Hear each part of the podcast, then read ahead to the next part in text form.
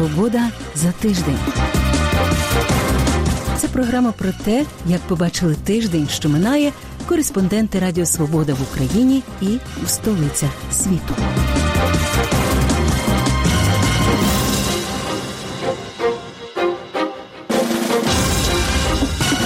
У праській студії Радіо Свобода з вами я, Людмила Ванник. Вітаю вас. Підсумки візиту Володимира Зеленського до Сполучених Штатів. Успіхи та амбіції української влади у розвитку технологічного сектору України. Легендарний гурт Абба повертається після 40-річної перерви. Президенту України Володимиру Зеленському знадобилося два роки для реалізації однієї зі своїх найбільш пріоритетних цілей зустрітися з президентом США у Білому домі. Зеленський дав чітко зрозуміти усім, що саме він хотів отримати від зустрічі у Білому домі: більше зброї, ракет, броні та іншого американського обладнання для протидії Росії та її найманцям. Що йому вдалося здобути? Збільшення військової допомоги на 60 мільйонів доларів. Із урахуванням цього збільшення загальна сума американської допомоги цього року сягнула понад 400 мільйонів доларів. Підіб'ємо підсумки політичних зустрічей президента Зеленського із президентом Байденом, урядовцями та конгресменами, які відбулися цього тижня у Вашингтоні. Українська сторона багато коментує результати зустрічей, називаючи їх загалом успішними. Але чи поділяють цей оптимізм із американського боку? Про це розповідав у прямому ефірі із Вашингтона мій колега з Голосу Америки Остап Яреш. Спершу питання НАТО: яку відповідь український президент отримав у Вашингтоні щодо перспектив вступу України в цей альянс найближчим часом? Так, дійсно, Володимир Зеленський сказав, що темі НАТО приділили дійсно багато часу протягом спілкування з президентом Байденом і заявив, що президент Джо Байден особисто висловив підтримку членства України в НАТО, хоча і не назвав термінів. Однак у спільній заяві президентів ми бачимо дещо інше формулювання. Ми бачимо про те, що Сполучені Штати підтримують право України визначати своє власне майбутнє, в тому числі щодо членства в НАТО, будуть підтримувати необхідні для цього реформи. Я також був на брифінгу речниці Білого Дому Джен Псак, і вона також торкнулася цієї теми. Можемо послухати, яка є офіційна позиція Білого Дому з цього приводу. Це не те рішення, яке можуть ухвалити Сполучені Штати. Ми продовжуємо підтримувати і закликати, щоб двері НАТО були відкриті для тих країн, які готові і здатні виконувати всі зобов'язання щодо членства, і зробити свій внесок в безпеку євроатлантичної зони. Є кроки, яких Україна має вжити, і вони їм відомі. Зусилля із покращення реформ з верховенства права, модернізація оборонного сектору, розширення економічного зростання. Це ті кроки, які країни, які прагнуть в альянс, як то Україна, повинні вжити, щоб відповідати стандартам НАТО щодо членства, і ми підтримуємо їхні зусилля у цьому напрямку. Іншою ключовою темою для української делегації було питання Північного потоку. потоку-2». що ми дізналися після цих переговорів. Дійсно, це, мабуть, було одне із найскладніших питань переговорів. В спільній заяві президентів, яку ми бачили, йдеться про те, що як Україна, так і Сполучені Штати визнають Північний потік 2 загрозою для європейської енергетичної безпеки, і Сполучені Штати обіцяють протидіяти тому, що Північний потік 2 використали як зброю проти України. Втім, Володимир Зеленський згодом розповів трохи більше про те, про що саме говорили на переговорах і що саме пообіцяв Джо Байден. Послухаємо зараз про що йшлося в цій розмові. Президент Байден особисто гарантує, що якщо з боку Російської Федерації чи з боку інших представників інших сторін Північного потоку 2 у разі його запрацюванню, якщо з боку цих країн е, будуть е, порушені якісь речі, які передбачають небезпечну ситуацію через е, енергетичні проблеми, енергетичні проблеми для України. Сполучені Штати гарантують введення санкцій проти північного потоку. Конгрес Сполучених Штатів залишається оплотом підтримки України у Вашингтоні. Шість конгресменів від обох партій вирішили привітати президента України на капітолійському пагорбі. Головними темами дискусії були болючі для України Північний потік, 2 підтримка членства України в НАТО та протидія російській агресії. Подробиці із Вашингтона почуємо від Мирослава Гонгадзе. Конгресвумен вигідка з України Вікторія Спарц наголосила, що Конгрес є незалежною інституцією і підтримуватиме союзників США. Я можу завірити вас, що конгрес на основі двопартійності буде стояти пліч опліч з нашими партнерами і союзниками у світі. Було приємно вас вітати. Співголова групи підтримки України в Конгресі Марсі Каптор, яка за свої багаторічні зусилля з підтримки України отримала з рук президента орден княгині Ольги, висловилась за ідею спеціального статусу України як партнера НАТО. Ми приділили багато уваги питанням енергетики і важливості України стати енергетично незалежною країною, незважаючи на північний потік. 2 я глибоко переживаю за Європу, що стає залежною від брудного російського газу. В умовах кліматичних змін ми не можемо дозволити, щоб брудний газ заполонив європейський континент. Тому нам потрібні альтернативи, і Україна може стати експортером енергетичних ресурсів.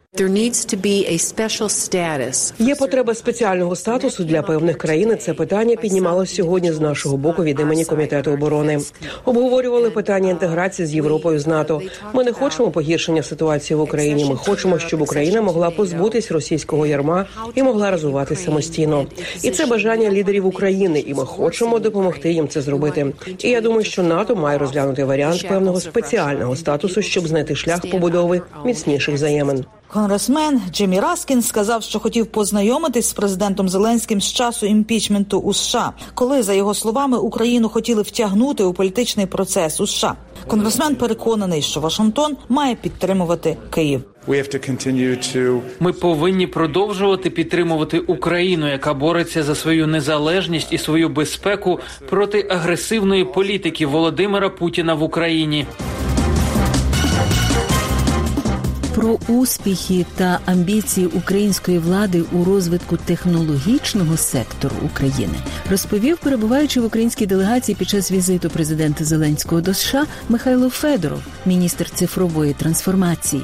Зокрема, він повідомив, що обговорював із віце-президентом Google можливість розширення офісів Google та YouTube в Україні.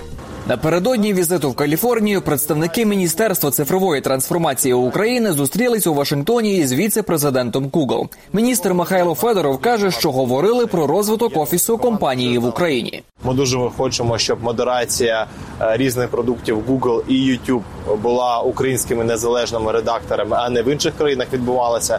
Дуже важлива під час агресії Російської Федерації для того, щоб було більше україномовного контенту в Україні, для того, щоб в тренді був український контент. І е, тому ми це проговорили і сподіваюся, що е, будуть швидкі результати. Одна з найбільш очікуваних подій у Сан-Франциско зустріч української делегації з компанією Apple. Цього літа Apple відкрили свій офіс в Україні, але за словами міністра, тут є поле для більшої співпраці. Ми хочемо, щоб цей офіс як немога швидше розвивався, щоб в Україні з'явився Apple Store. Ми дуже хочемо цього. Втім, на зустрічі з Apple навряд чи вдасться досягти такої домовленості, каже Михайло Федоров. Я думаю, що для цього потрібно мінімум там кілька років для того, щоб вони це не міг запрацювати Apple Store, але потрібно з чогось починати. У міністерстві сподіваються, що візит у Каліфорнію та Кремнієву долину допоможе привабити в Україну більше американських інвестицій, передусім у цифрову галузь. У мене там велике сподівання і очікування на зустріч з інвесторами. Будуть представники всіх великих інвестфондів світу, і ми будемо презентувати наші здобутки, які є сьогодні: стартапи, продукти, цифрові, цифрову державу, і дія продукти. І напевно найголовніше будемо презентувати фонд фондів. Це такий спільний фонд українського уряду і компаній для того, щоб інвестувати в українські стартапи. Аналіз підсумків переговорів президентів США та України почуємо від політичного оглядача Радіо Свобода Віталія Портнікова. Офіційна частина візиту президента України Володимира Зеленського до Сполучених Штатів фактично закінчилася. Зараз буде чимало цікавих новин, відеоматеріалів, фотографій західного узбережжя Сполучених Штатів. Однак до самих взаємин між Києвом і Вашингтоном це звичайно вже великого стосунку немає. Має стосунок те, що відбулося між президентами України і Сполучених Штатів під час перебування Володимира Зеленського у Білому домі. Однак деталі цього перебування саме тому, що велику частину перемовин склала зустріч від чи навіть ми також навряд чи дізнаємося найближчим часом. А може і не дізнаємося взагалі для цього і відбуваються чи особисті зустрічі керівників е, держав. Так що нам залишається зупинятися тільки на тих е, важливих акцентах, які зробили сторони під час е, перебування Володимира Зеленського у Вашингтоні. Якщо у спільній заяві американської та української сторони говориться про необхідність якнайшвидше призначити керівника спеціалізованої антикорупційної прокуратури, ми можемо від цього відштовхуючись, зрозуміти, як важливо для Сполучених Штатів, щоб Україна боролася з корупцією і щоб діяли українські антикорупційні інституції. Однак варто нагадати, що в Україні довгий час був легітимний керівник спеціалізованої антикорупційної прокуратури. А сказати, що це якось сильно змінило темпи антикорупційної боротьби, я б не міг. Так що, можливо, справа не тільки у тому, хто очолює чи не очолює спеціалізовану антикорупційну прокуратуру, а в тому наскільки антикорупційна боротьба реально підтримується всіми інституціями у владі і, звичайно ж, суспільством. Не на словах, а справа йде про особисту зацікавленість кожного. Президент Володимир Зеленський сказав, що президент Сполучених Штатів Джозеф Байден виступає за вступ України до НАТО, і дійсно це можна було побачити, хоча б по тому, що Байден це не просто перший американський президент, а можна сказати, перший західний лідер, який сказав, що вступу України до НАТО не заважає той факт, що частина території України окупована Росією. Це важливе визначення. Однак, це насамперед позиція Сполучених Штатів, коли чинна президентка Естонії Керсті Кальюлайте говорить про те, що до того часу, поки Україна не врегулює своїх територіальних проблем, вона навряд чи зможе вступити до НАТО. Ці слова, звісно, можна скритиковувати, можна посилатися на слова Джозефа Байдена. Однак НАТО це не Варшавський договір, це клуб рівноправних учасників. І пані Кальюлет просто висловила позицію, яка є досить очевидною з точки зору поглядів багатьох країн-членів Північно-Атлантичного союзу. Сполученим Штатам не вдалося їх переконати навіть тоді, коли України не було територіальних е, проблем, коли Росія не зазіхала на її землю, коли мова йшла про план для членства до НАТО. І можна сказати, що тепер територіальні проблеми України це навіть не причина того, що вона навряд чи можна сподіватися на вступ до НАТО найближчим часом, а це привид для тих країн, які не бажають сваритися з Росією і погоджуються з російською позицією, що вступ України до НАТО це червона лінія для взаємин Росії з цивілізованим світом, і нам ще доведеться докласти багато зусиль для того, щоб переконати країни-члени НАТО в тому, що це російські політичні спекуляції. Можливо, на це переконання підуть роки, ба навіть десятиріччя. До цього також потрібно готуватися, щоб потім не розчаровуватись. Президент Володимир Зеленський сказав, що він запропонував Сполученим Штатам взяти участь більш активно у регулюванні на Донбасі. Він надав американській стороні якісь аргументи, які вона до цього часу не чула. Це може бути дійсно важливим. Однак для того, щоб американська сторона взагалі брала участь у врегулюванні на Донбасі, потрібні не тільки українські аргументи, але й бажання російської сторони. Тут дійсно танго танцюють двоє. Саме Росія є окупантом на Донбасі. Саме від її бажання з кимось розмовляти чи не розмовляти залежить переговірний процес. І ми вже переконалися, що коли Росія бажає брати участь у перемовинах, ну скажімо, це було коли Володимира Зеленського обрали президентом, і у Кремля були очікування, що новий український президент швидше потрапить у кремлівські пастки ніж його попередник. Тоді Кремль активно брав участь у підготовці саміту у парижському форматі. А коли виявилося, що Володимир Зеленський не готовий до капітуляції, інтерес до нього практично припинився. А разом із цим припинилася і робота у нормандському форматі. Не можна зараз зібрати навіть зустрічі на рівні міністрів закордонних справ, не кажучи вже про саміт керівників держав. І саме так може бути з американською участю у врегулюванні ситуації в окупованому регіоні у вирішенні цього конфлікту. Ба більше свого часу Вікторія Нуланд, яка і зараз працює у державному департаменті на високій посаді, брала активну участь у врегулюванні на Донбасі, зустрічалася із своїм російським відповідником, тодішнім помічником президента Росії Владиславом Сурковим. І що? Як це змінило реальну ситуацію? Пані Нуланд просто викладала пану Суркову американський аргумент. А пан Сурков е, робив вигляд, що йому ці аргументи не цікаві. Так що навіть якщо уявити собі, що американська сторона візьме участь у перемовинах з Москвою, це навряд чи щось швидко змінить з тієї простої причини, що Москва у своєму підході до України, до Донбасу, до Криму керується правом сили. А Сполучені Штати, як про це однозначно заявив президент Джозеф Байден у своєму недавньому зверненні до нації, керуються дипломатичними підходами. І от як знайти цей баланс між державою, яка силою доводить, що вона має право окуповувати і анексовувати чужі території, і цивілізованим світом, який бажає за допомогою політичних санкційних механізмів добиватися зміни ситуації, поки що на заході ніхто не знає. Президент Барак Обама говорив про кумулятивний ефект санкцій проти Російської Федерації. Однак ми не знаємо з вами, коли спрацює цей кумулятивний ефект. Можливо, для нього будуть потрібні десятиріччя, а не роки. Так що є дуже важливим будувати взаємини з цивілізованим світом і сполученими штатами, не сподіваючись на швидкий ефект участі і американців, і європейців у врегулюванні складних для України проблем. Але що можна робити швидко, це змінювати саму Україну. Змінювати українську економіку, залучати інвестиції для того, щоб ці інвестиції були. Україна має змінитися як країна, яку вже не будуть сприймати як корупційного гравця, країна, в якій інвестор буде довіряти судам, політична система не буде узурпована, а олігархи не будуть диктувати політикам, як їм себе поводити. І можливо, ось такі внутрішні зміни, які також е, можуть розтягнутися на роки.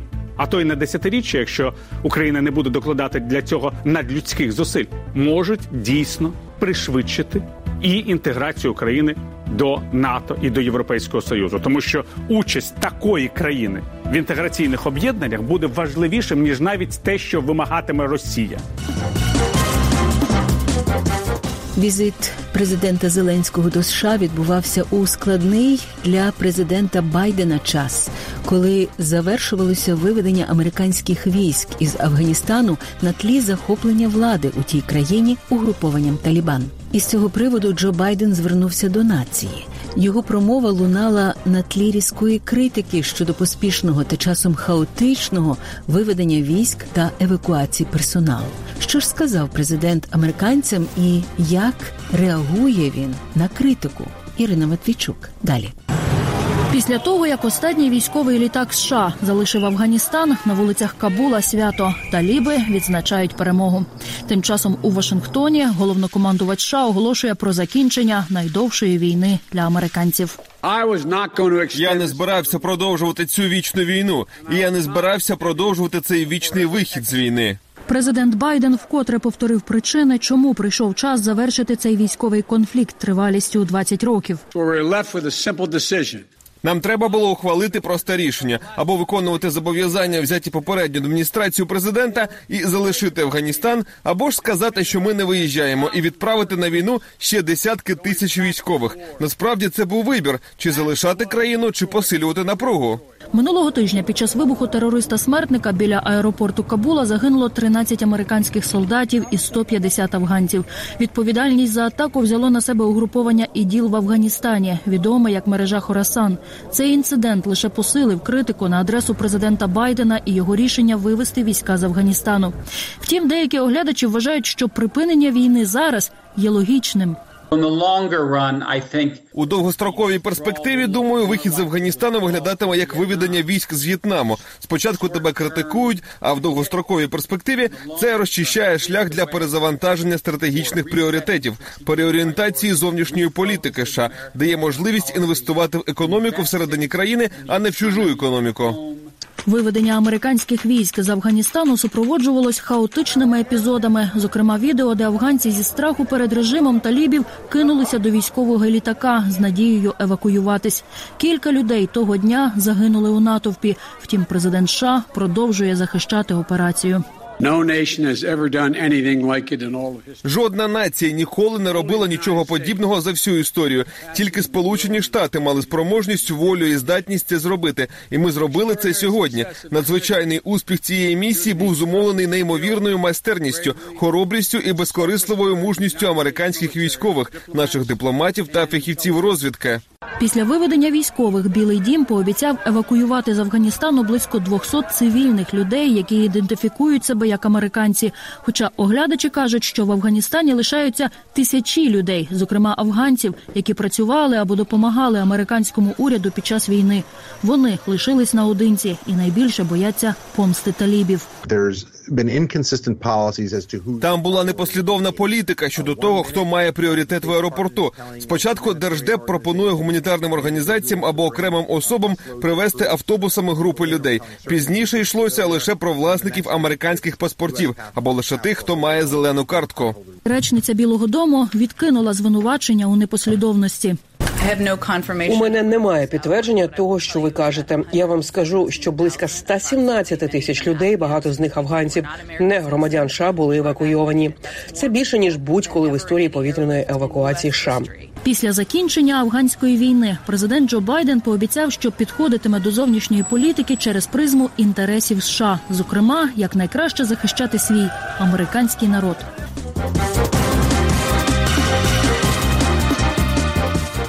Іноземці, які мешкають в Україні, цінують ті можливості, які ця країна відкриває перед ними, і вдячні їм.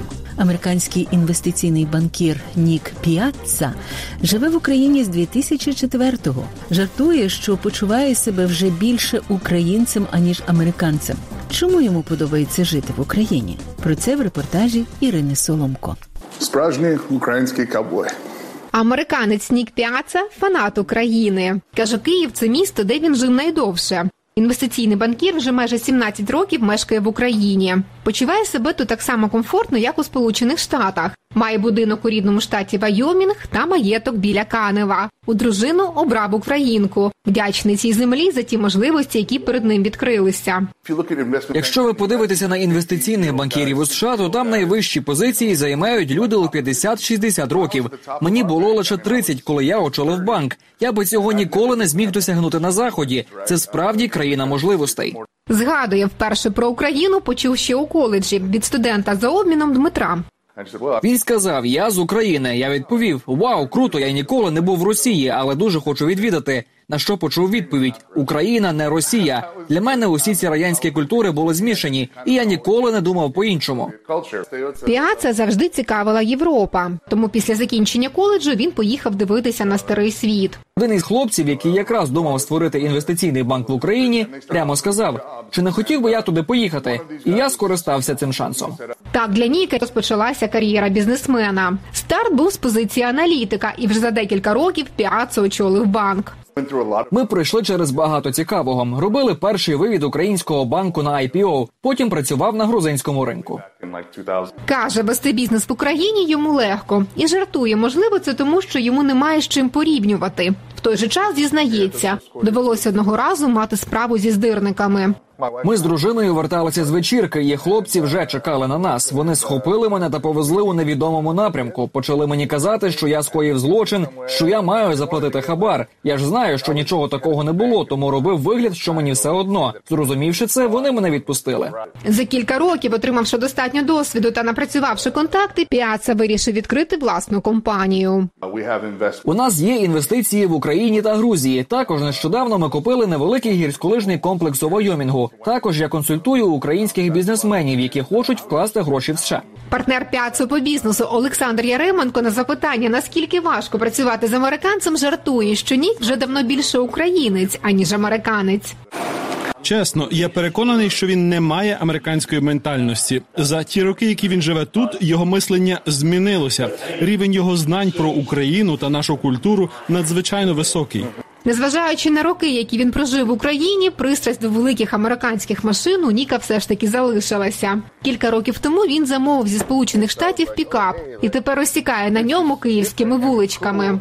Це справді зручно, особливо коли ти все одно багато часу проводиш у дорозі та заторах. Я справді хотів щось західне, щось як вдома у Вайомінгу. Я подумав, мати таку машину тут буде весело.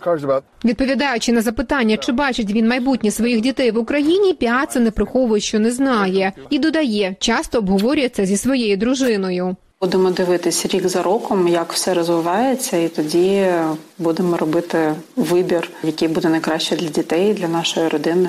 Я вважаю, що діти, коли щасливі батьки знаходяться на своєму місці, тоді і діти їм все подобається. Вони відчувають більше ніж дорослі. Я вважаю, що Україна в майбутньому буде ще краще і краще і краще. Я думаю, що ми на правильному шляху.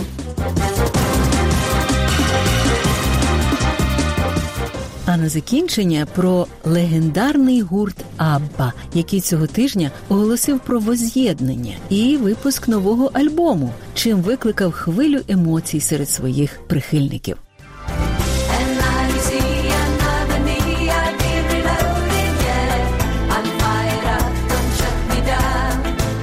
Альбом Вояж перший реліз шведського квартету за 40 років вийде у листопаді. А в травні наступного року група запланувала масштабну серію концертів у Лондоні. Щоправда, глядачі побачать на сцені не самих виконавців, а їхніх цифрових аватарів, розробляти яких допомагали фахівці зі студії творця зоряних війн Джорджа Лукаса. Перші дві пісні з нової платівки Абба вже презентувала.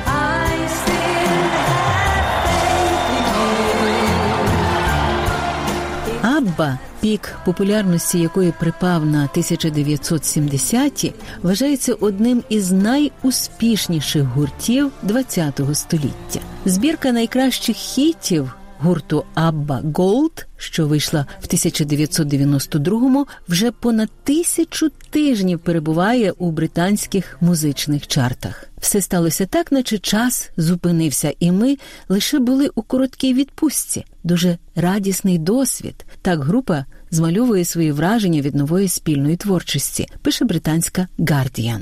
А Independent називає нові пісні «I Still Have Faith in You» та «Don't Shut Me Down» золотим стандартом Абба. Минуло 40 років, але вони, наче завжди, були з нами. Пише газета. На думку видання, ці пісні свідчать, що, хоча час і минає, Абба ніколи не виходить із моди. І це все нині у програмі Свобода за тиждень. У праській студії Радіо Свобода з вами була я, Людмила Ванник. Більше про події тижня слухайте у подкасті Свобода за тиждень на нашій веб-сторінці. Дякую за вашу увагу. Зустрінемось за тиждень. Залишаймося здорові!